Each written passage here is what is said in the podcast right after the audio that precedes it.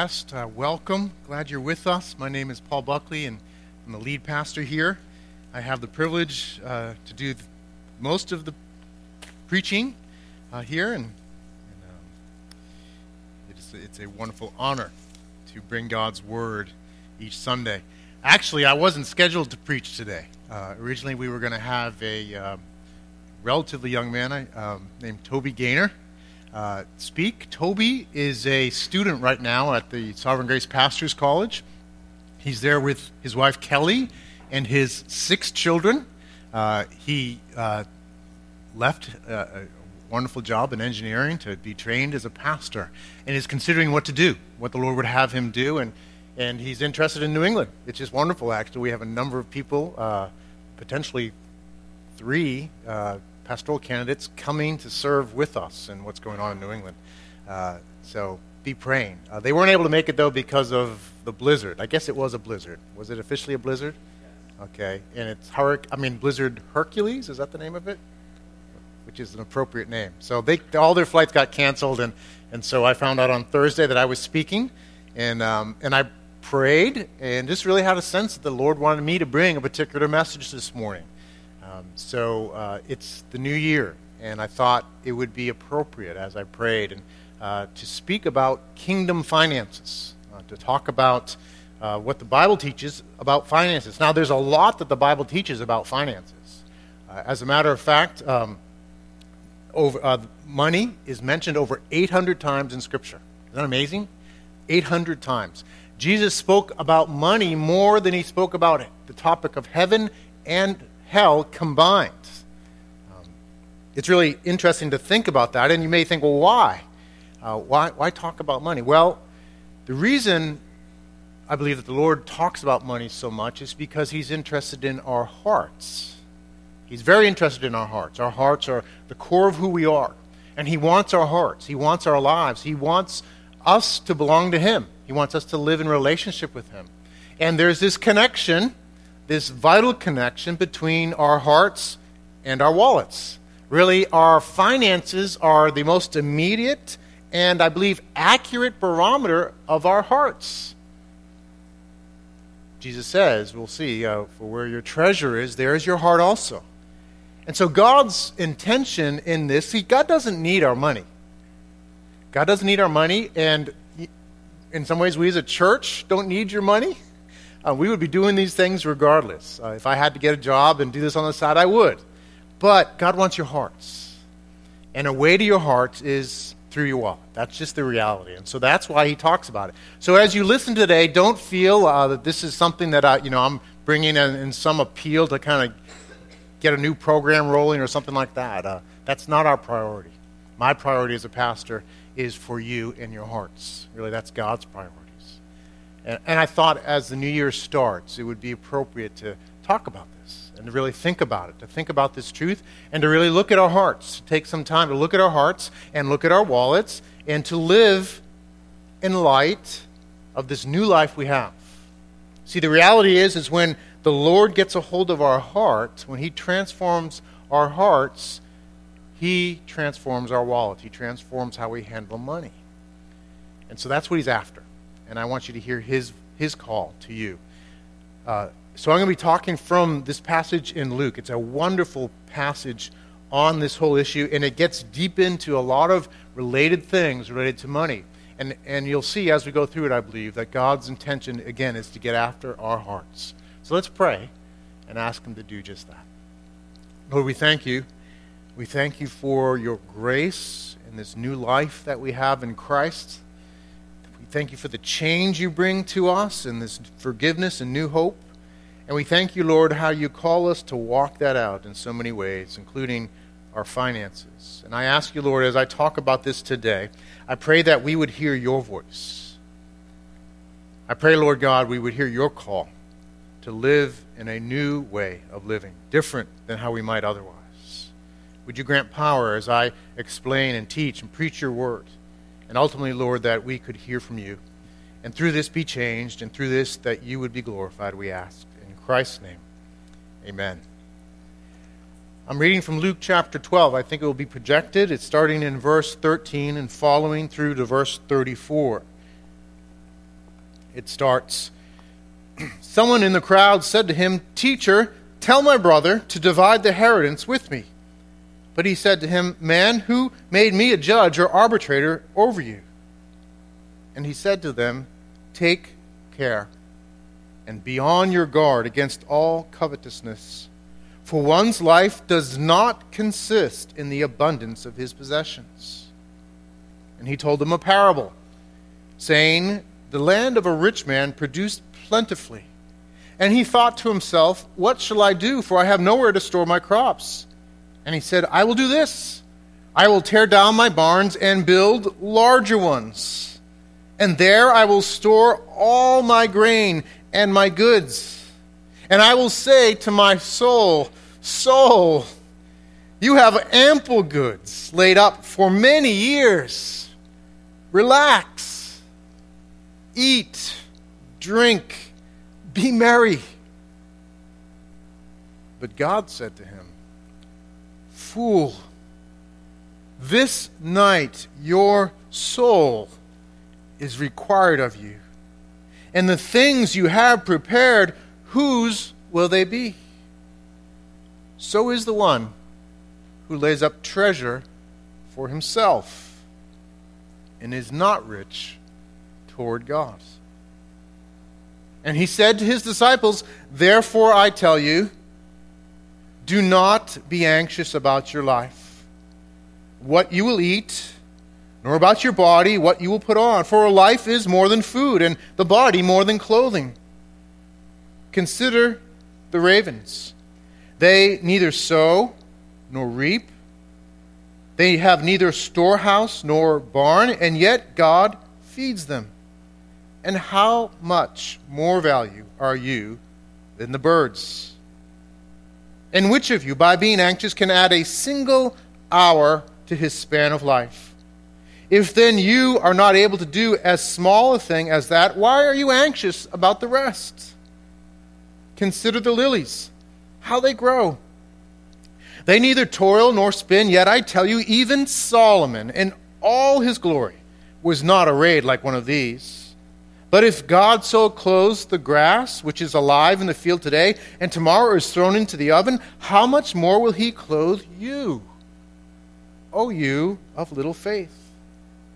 Do not seek what you are to eat and what you are to drink, nor be worried. For all the nations of the world seek after these things, and your Father knows that you need them. Instead, seek his kingdom, and these things will be added to you. Fear not, little flock, for it is your Father's good pleasure to give you the kingdom. Sell your possessions and give to the needy. Provide yourselves with money bags that do not grow old, with a treasure in the heavens that does not fail, where no thief approaches and no moth destroys. For where your treasure is, there will be your heart also. God's word from Luke chapter 12. I just want to talk from this passage today, and I, I don't believe there's notes, uh, so you can just listen encourage you perhaps afterwards to download it from online or get the CD and listen to it again and maybe take notes then. But you can just sit back and listen right now as we walk through this section of Scripture and this wonderful teaching here. Jesus here calls us to this principle, calls us to this truth that a man's life does not consist in the abundance of his possessions, that life is more than material, it's more than clothing and money. And and I think we know that. I think we could all say, you know, we understand that to a degree. We, you know, life certainly is. It's more than about what you have. But we may not find the ability just in that truth to live differently.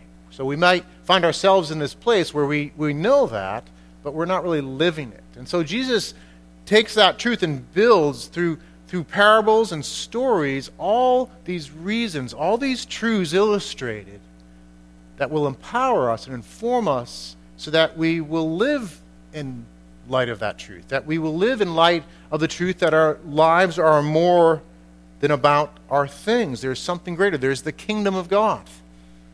There's our relationship with God. There's our, our participation in what he's doing. There's things far greater than what we have. Jesus wants to get our attention off of worrying about this stuff and on to the kingdom. And so he gives all these stories, all these truths in this passage. So we're just going to walk through these things and talk about them. First point is that the Father provides all things needed. The Father provides all things needed. And under this topic, Jesus talks about a number of things. First, he says, Consider the ravens. Consider this bird that is really the, the probably the ugliest and most insignificant bird in ancient Israel. No slight against the football team, uh, if you're a Ravens fan. And, um, but it is the, the idea of why he's saying this. This is just a this is just a kind of throwaway bird. This is a, a bird that's just, you know, insignificant. It's ugly. It's one of those creatures that you wonder, like, God, why did you make this thing? You know, I mean, like mosquitoes or ticks or moths, just kind of like, what's that animal all about? We don't know. That's the idea, idea behind this, is that Jesus wants them to consider the ravens. This is a bird that just doesn't matter. It's, I don't know, maybe like a starling for us. I mean, we have crows, which are basically like ravens, but maybe a starling, just those little birds that make all that noise and eat your birdseed when you don't want them to, right? That's the idea. Consider the ravens and, and consider the fact that this bird, though insignificant, though undesirable perhaps, has all that it needs. Has neither storehouse nor barn, and yet God feeds them. They don't have any of these provisions that we, we think are necessary. They don't have big fields to plow. They don't have a nine to five job. They don't punch a clock. No shed, no barn, no bank account, no pantry. Nothing. And yet God cares for this seemingly insignificant bird. God's interest is focused on feeding this bird day by day. He takes care of these birds. He feeds them faithfully, He feeds them abundantly. And if He takes care of a bird like a raven, won't He take care of you? Aren't you more important to God? Aren't you more desirable to God as His people than a bird, than an ugly, unimportant bird? So if He takes care of these birds, will He not take care of you? Are you not much more important than birds? Jesus goes on and talks about anxiety. Because we think that somehow by being anxious about these things, we accomplish something. We have this orientation towards anxiety. When we don't have what we think we need, we start to get anxious and we live there and we think it's fruitful somehow. And he points out in this next section, verses 25 and 26, just how silly anxiety is. We're anxious about things. It says, Which of you, by being anxious, can add a single hour to his span of life? And if then you are not able to do as small a thing as that, why are you anxious about the rest? Anxiety is silliness. You cannot help your situation by being anxious. So run from anxiety and run to these truths. He goes on and says, Consider the lilies. Consider the lilies, how they grow. Jesus is bringing their attention to these lilies. I think we have some slides of, of the flowers to put up. Um, these are the lilies that he's probably talking about. Okay, these are anemones, and they come in red, and then I think the next one, Kari, they, they come in purple. Um, they come in white and yellow and everything else as well. Uh, and so Jesus is pointing out these lilies, these simple flowers. Uh, we call them anemones. He says, They neither toil nor spin, yet I tell you, even Solomon in all his glory was not arrayed like one of these. Part of what he's pointing out is that these flowers are purple and red. And that was a rare color back then. Um, it was derived, and maybe still is, derived from seashells. And you could get variants, everything from red, red to deep purple and everything in between from these seashells and it was a rare dye. It was so rare, uh, it, was, it cost the same in weight as silver did, basically. Um, so it was like a precious metal. That's how rare it was. And so the sort of people that were able to get clothing that had red or purple colors in it were people who had lots of money. Lots of money. So think like $1,000 shirts, $5,000 suits, you know, kind of tailored Giorgio Armani stuff and that, that whole thing. The really expensive clothing. That's kind of what, what reds and purples were like back then. And so Solomon, basically the wisest man, a extraordinarily wealthy man, the best dressed man, basically in ancient Israel, is the, is the comparison. And so Jesus says, Yet I tell you, even Solomon in all his glory was not arrayed like one of these. These simple flowers have royal colors. They're gorgeous. They're, they're a gift from God. And they don't work at fashion stores. They don't have to go and get their clothes. They don't spend thousands on makeup. They don't have to read the different fashion magazines. They don't have to look for the latest sale at, at Macy's or Target or whatever. They, can, they, they are gifted by God to be glorious and royal. And so, if God so clothes mere flowers, really a, a grass that's here today, gone tomorrow, that's the, the whole point of saying tomorrow burned up in the oven, because this stuff dries up and it's used for kindling. So it's just it's just mere hay. If he care, cares about mere hay so much that he dresses it up in royal colors, won't he care about you? Does he not care about you? Will he not take care of your needs? Will he not supply the clothing that you need? Jesus is getting at the character, the very character of God. And he's wanting them to understand what God is like, how gracious, how faithful, how generous God is. Because at the core, really, of this anxiety, at the core of this focus on worrying about clothing and worrying about money, is essentially a doubting of who God is. God, you are not going to take care of me, so I have to take care of myself. That's basically the thinking there. What's going to happen? If I don't have these things, if I don't hoard my money, if I don't make sure I get it all right, then, then I'm not going to be taken care of. And now, certainly, God calls us to a godly stewardship. I'm not saying just be crazy and you know, do foolish things. But often the issue isn't godly stewardship for us, it's anxiety, it's worry, it's functional atheism with our finances and our clothing and our needs. And so Jesus is giving these stories one after another to pound home this key truth that God is faithful and gracious. He's faithful and gracious. And if He takes care of things like birds and flowers so extravagantly, then He will certainly take care of His people. The Father knows that we need these things. And He'll take care of us. And, and Jesus says, finishes off that section saying, O you of little faith. O you of little faith. We often are of such little faith. And there's times in my life where I struggle with this, this anxiety. I worry about not having things. I forget that God exists, and, and I forget just how faithful He's been. And this passage is a wonderful passage to reflect on these things. And I think just to start to apply it to our lives by looking back at what He's done and remembering how faithful He has been how He has supplied our needs, how He has met us, how He has done things that we didn't even expect. And we all have our stories, I know, of God's provision if, if you've depended on the Lord. And, and even, even if you haven't, He's still gracious. He still supplies His, his blessings for those who know Him and those who don't. And we have our stories, and I just think at times I, I need to look back on my life and, and just think of how much God has provided for me food. I've always had what I need to eat. I've always had clothes on my back, a roof over my head. I've, I've had uh, expensive education paid for. Cars, gifts, vacations, wonderful parties, delicious meals, toys, recreation, all these undeserved blessings. I, I, I just, I have, we have lots of stories, and I could just tell stories. One of them is um, I, I did a wedding yesterday.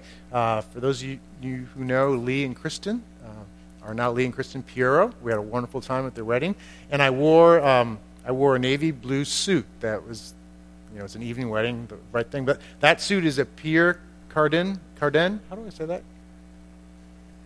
Cardin? Is that right? Sorry, my French isn't very good.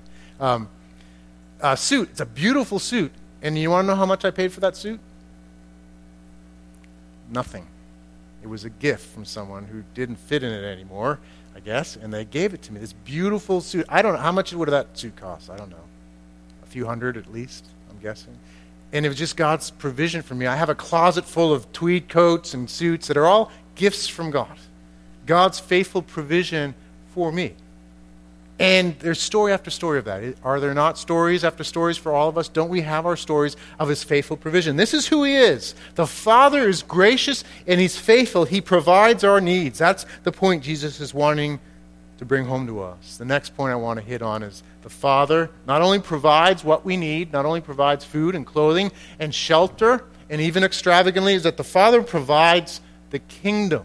The Father provides the kingdom of God for us. Now, the kingdom of God is the reign of God. It's, it's the reign of God through Christ. Christ is the king who's come. He's lived this righteous life, this perfect life. He fulfilled all righteousness. He obeyed the law, he fulfilled the law. Then he offered up himself on the cross to pay for our sins. He took this worthy, righteous, perfect life and, and offered it up on the cross to pay for the sins of all who would trust in him. So that in him, There'd be this amazing exchange that our sin, the, the things that we've done that are disobedient to God, the, the lawlessness, the lack of love for God, the lack of love for others, which, if we're honest, characterizes our lives all too much. The wages of sin is death. The, the wages, the, the, the appropriate response and penalty for a lifestyle of, of sin is for God to turn his back and say, You want to go that way? Then go that way. That's not who I am. I am good and holy and loving.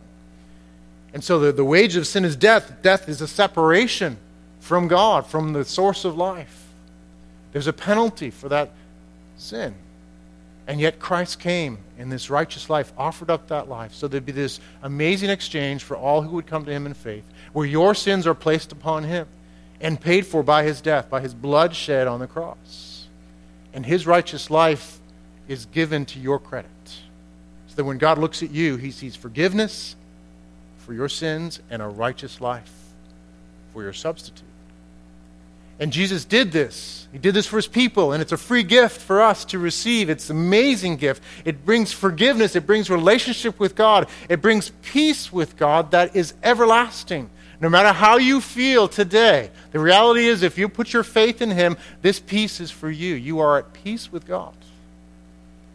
And Christ was raised on the third day by the Father in power of the Spirit, raised and ascended and seated at the right hand of God. Because God said, You are my Son. You have done this. I am pleased with you. Now you have the right to reign.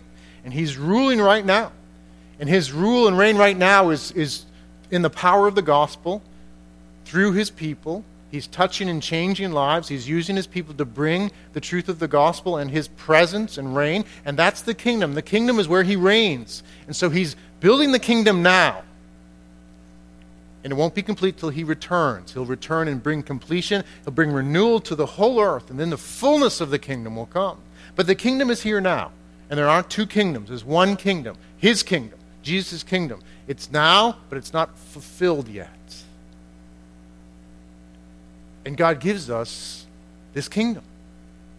God gives us this kingdom in Christ. We enter into his kingdom. We experience his kingdom. We experience this new life of love, receiving his love, loving him, loving others, walking in his ways, being used of him to change other people's lives, to touch other lives. So those are all kingdom aspects. And then one day, soon when he returns, when we go to be with him, we'll experience it. Then the fullness, when he returns, will be in his kingdom forever. We'll be in this experience of really eternal retirement, eternal bliss, eternal enjoyment of a sinless new creation. It'll be so glorious. And Jesus ties in, in this whole section, this truth Not only is He gracious to take care of you in terms of clothing and food and shelter and these other things, but He's gracious to give the kingdom. So He says in verse 32 Fear not, little flock, for it is your Father's good pleasure to give you the kingdom. Do you see what He's doing here? He's saying the Father takes care of you in all these ways. He takes care of you completely. He gives you what you need materially. He understands those things. He gives you something even more important. He gives you the kingdom. It's His good pleasure. Think about that. It's His good pleasure to give you the kingdom. It's His good pleasure. If you belong to Him, it has been on His mind from before time began to bless you in these ways, to give you the kingdom. It is His will, it's His good pleasure. He loves you, and He wants to give you the kingdom. He's granted you the kingdom. It's amazing. It's just, an, it's just an amazing truth. Isaiah 53 speaks about this that it was His good will to give you the kingdom, and accordingly, it was His will to crush His Son for you. It says in Isaiah 53 Yet it was the will of the Lord to crush him. He has put him to grief. When his soul, speaking of the Son, when his soul has made makes an offering, he shall see his offspring. He shall prolong his days. The will of the Lord shall prosper in his hand. Out of the anguish of his soul he shall see and be satisfied. By his knowledge shall the righteous one, my servants, make many to be accounted righteous. That's you, if you're a believer. And he shall bear their iniquities. And this is the Father's good will. This is his good pleasure. This is the Father's orientation to you. Should you receive Him? Should you believe Him? And for those that believe it, you should believe that. You should just be soaking that in. If you aren't yet a believer, there's an invitation to come and believe and receive. This is all offered to you freely. You don't need to do anything but simply turn, simply change your mind about your life, change your mind about your self determination and, and sin, and say, I don't want it anymore. It's not worth it. It's garbage. I turn from it and I put my faith in Christ and I receive all that He has. This is all for you. This is all yours.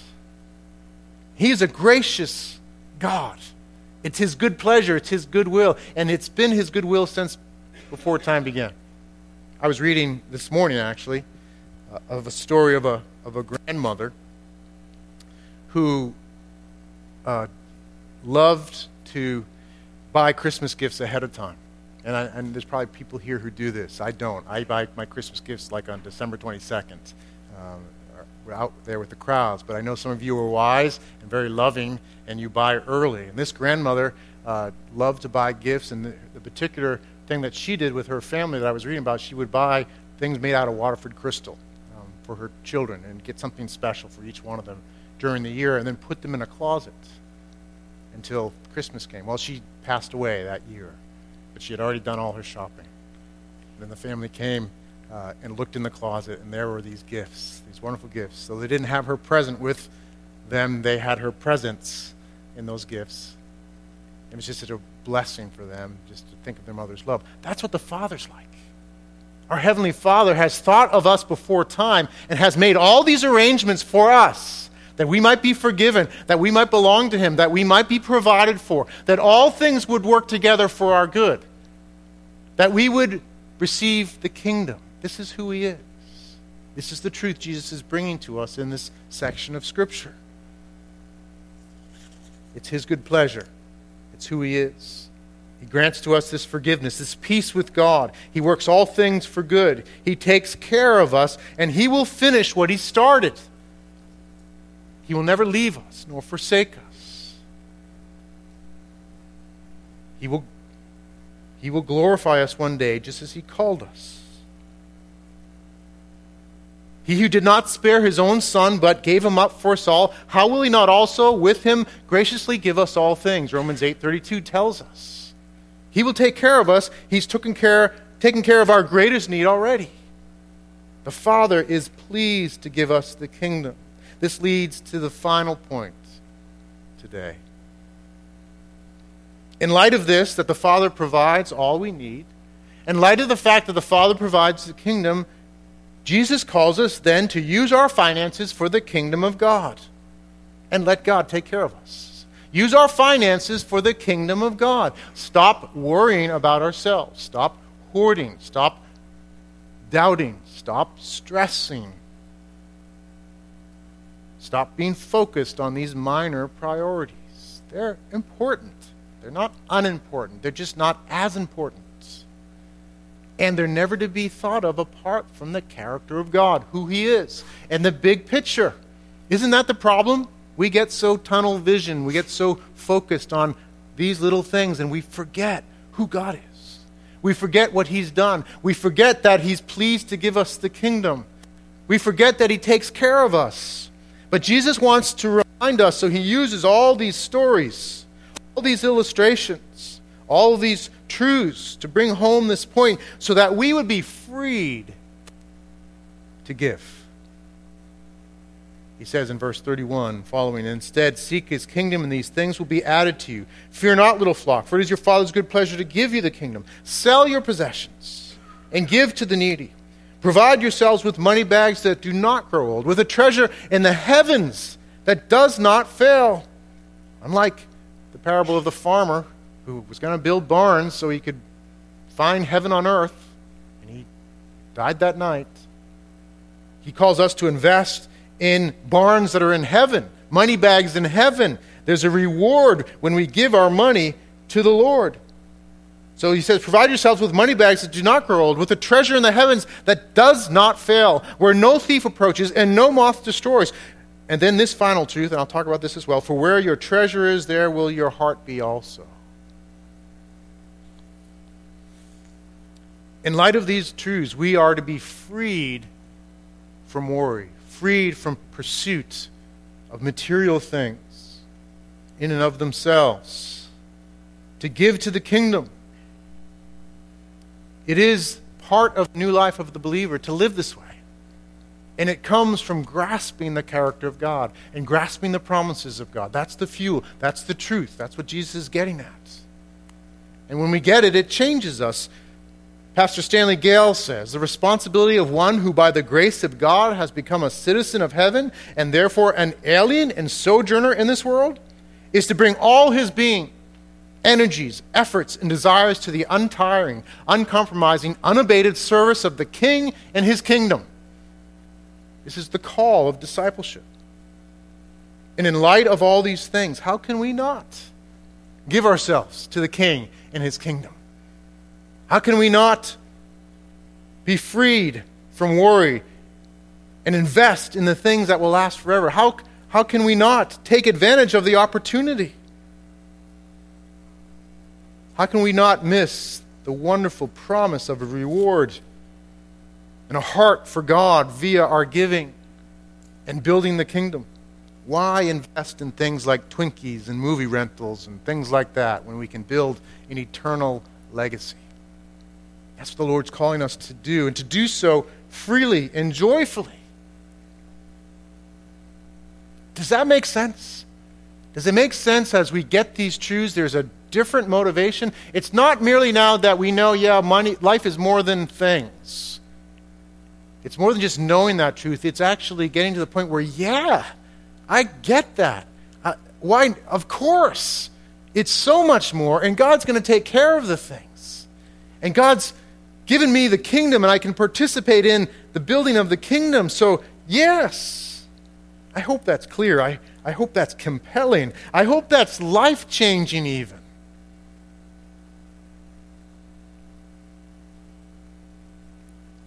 It is a wonderful invitation. And I want to get practical in this too, because I, I want you to get the point. I want you to understand the truths. I want you to be impacted by that and have your heart stirred, but I don't want you to stop there. I want you to enjoy the benefit of living and taking steps of application and living it out. And, and so let me just give you one little illustration from my own life. Um, years ago, we had uh, some extra money as a family, and I got different stories to tell you, but this one is one I think will help. We had extra money, and, and from what I remember, we needed a car. This was early on. Uh, I think we only had one or two kids. And so we went and bought a really nice used car. Nothing wrong with doing that, by the way. But I don't know if we really needed to get that particular car. but we did. We spent the money. It was basically, I think, all our savings that we had uh, from Peg's job at the time. Um, and we got this really nice, uh, for us, Subaru, Subaru GL wagon. All the bells and whistles, 1987. It was a while ago uh, that we bought it. So it was used, but not that old. It was just this beautiful car. It's the best car probably we ever had in terms of luxury and all that. And, um, it was a great car. But within a year and a half, it had died. Actually, we the, the engine ended up dying prematurely. We got the engine rebuilt. We spent another like thousand bucks get the got the engine or two thousand got the engine rebuilt, and then the engine wall collapsed after that. Um, yeah, and after like a year and a half, uh, we had to sell it for cash, like two hundred bucks. And now I'm not trying to say it was like sinful for us to do that, but, but perhaps unwise. Perhaps, you know, money was burning a hole in my pocket. And it was just was here today, gone, gone tomorrow. It was gone. The car is gone. Now, we need things like cars. But I contrast that with opportunities we've had to invest in kingdom things. And certainly buying a car can be a kingdom thing. But, but, but if I had maybe been wiser, if we had been wiser in that money, invested elsewhere, the benefit. I think of our investment in uh, children, orphan children, through Compassion International over the years. And we sponsor someone right now. Uh, Rani Puri is her name. She's in India. Before her, we, we sponsored, uh, we can show that later. We sponsored uh, Manjula Martin was her name. And do you remember Manjula Martin? Uh, we, we sponsored her through Compassion International, and it wasn't all that much money. And just gave monthly to her. And as a result of that, Manjula was taught and educated and, and, and given the Bible. And from what we know, she came to faith in Christ. And, and right now, boy, Manjula must be about 25, 30 years old. Probably a mom in a Christian family raising her children in the Lord and part of a church in India. Think about that versus the Subaru. Year and a half, it's gone. 200 bucks. And so maybe we could have done something different. Maybe we get a lesser car with more faith that God would allow to have lasted 10 years. Maybe it was God teaching us a lesson. And take that money and invest in another Manjula Martin. And the returns that are there are fantastic by comparison. And that's the practical sort of thing Jesus is calling us to to be freed up to invest our money in the things that matter most, in kingdom related things. And there are so many ways to do this. There are so many opportunities. And what I really want to call you today to do, in light of this truth, is to take a step. To take a step in this area, to be practical, to, to respond to God. And maybe you don't feel the full weight of this passage, but if you're getting it at all, take a step, and I believe God will confirm that because He teaches here at the end of the section, He says, For where your treasure is, there will be your heart also. And so there's this connection between our treasure, our wallet, and our hearts. And, and they, it goes both ways. Heart leads to wallet, but wallet leads to heart. When I was a young Christian, I'm so thankful for a teaching I've received by a guy named Chuck Blakeman. He's still, I think, a, a ministry at this point. And Chuck Blakeman, I don't remember what he said, but he gave a message. And in that message, he said one thing. He said, If you are struggling with your heart for God, you probably need to give more. And when I first heard it, I thought, how how audacious. You know, it just it was wow, I can't believe you're saying that and you're you're kind of invading my wall. This is my wallet. But I listened to him and I responded and I started the practice of tithing at that point in my life, giving a tenth of what I received. And I did experience heart change in my life. I did experience a greater heart for God. And for Peg and for me, this has been a practice throughout our lives since our, we've been young believers to give a tenth to the Lord. It's the principle of the tithe, it's throughout Scripture. It's a solid, strong principle. Now, we don't require it as a church because we believe it should be done freely. So we're not going to tell you you must tithe. But the principle is so strong and the promise is so amazing that where your treasure is, there will be your heart also. So as you give to the Lord, He captures your heart. So, are you struggling with your heart for God? And are you tithing? And perhaps if you're struggling in your heart for God and you're not tithing, part of the reason might be because you're not tithing. And so your step today might be to start tithing. Start giving 10%. And as this year starts out, that maybe is your step. And here's just, a, here's just an experiment I offer to you. Take the next year, take the next six months, take the next three months and tithe and watch what God does. And if He doesn't move in your heart, and He doesn't turn a blessing to you in some way, it doesn't necessarily mean He'll come back to material blessings. We don't teach that. The Bible does not guarantee that He'll, you know, he'll make you prosper in the whole prosperity gospel. But He does promise blessing. He does promise to touch our hearts. And He does often multiply the material blessings that we give away. So take the next three months or take the year and give and watch God work. And if He doesn't work, stop tithing. I can guarantee He's going to work in some way. So maybe for you, that's your step. That's your practical way to respond to these truths. I encourage you to do it. But maybe for some of you, you, you already do tithe. Thank you. Thank you that you do that. It blesses us, and we get to partner together in what the Lord's doing. The Lord doesn't need your money, the mission's going to go on, but He invites us to participate, and it's a privilege for all of us to participate together in the mission here in this church and beyond us as well to the broader mission for the broader body as well. And so, if you already tithe, thank you, but maybe God wants you to take a step to go beyond the tithe and what we call an offering. And maybe there's some step you can take to regularly give in some way. Maybe to give beyond a way that you do right now. There are opportunities, and we have the slides now to show, Carter. Um, things like Compassion International. If you want to, there we go. Um, you can go on their website. There's lots of kids being waiting to be sponsored, and it's what $38 a month, and you provide uh, schooling. I think some cases shelter biblical education. One of the advantages of Compassion International is they are very clear in bringing the gospel and bringing the Bible to the kids. Some of the agencies do much good, but they, because of how they're set up, they're not allowed to do this. Compassion International makes it very much a part of what they get. They are being taught the gospel. So $38 a month, you impact a life. They're educated through high school, given what they need, given, given the truth. That's a wonderful opportunity. We also have um, Covenant Mercies through a sister church of ours. And they sponsor a, an orphanage in Uganda. And we have information, I believe, in the back or somewhere on that as well. So maybe you can sponsor a child through this. They offer the same sort of thing. And, and uh, I think a wonderful, wonderful program. There's other opportunities as well. There's this missionary work. We would love as a church just to grow more and more in what we give to missions. There's so much going on in the world so many good things. In, in Burma right now, we are, uh, we are planting churches as part of Sovereign Grace. There's a church planting center there, and they are reaching uh, some of the remote, even unchurched areas of Burma. And, uh, the, there's a gentleman, I actually probably shouldn't mention his name because it will be recorded, but there's a gentleman who's leading that, and, and Burma's a relatively closed country, leading that and training pastors and planting. So you could participate in that and start to give perhaps to the Sovereign Grace Missions Fund and even to designate it for Burma.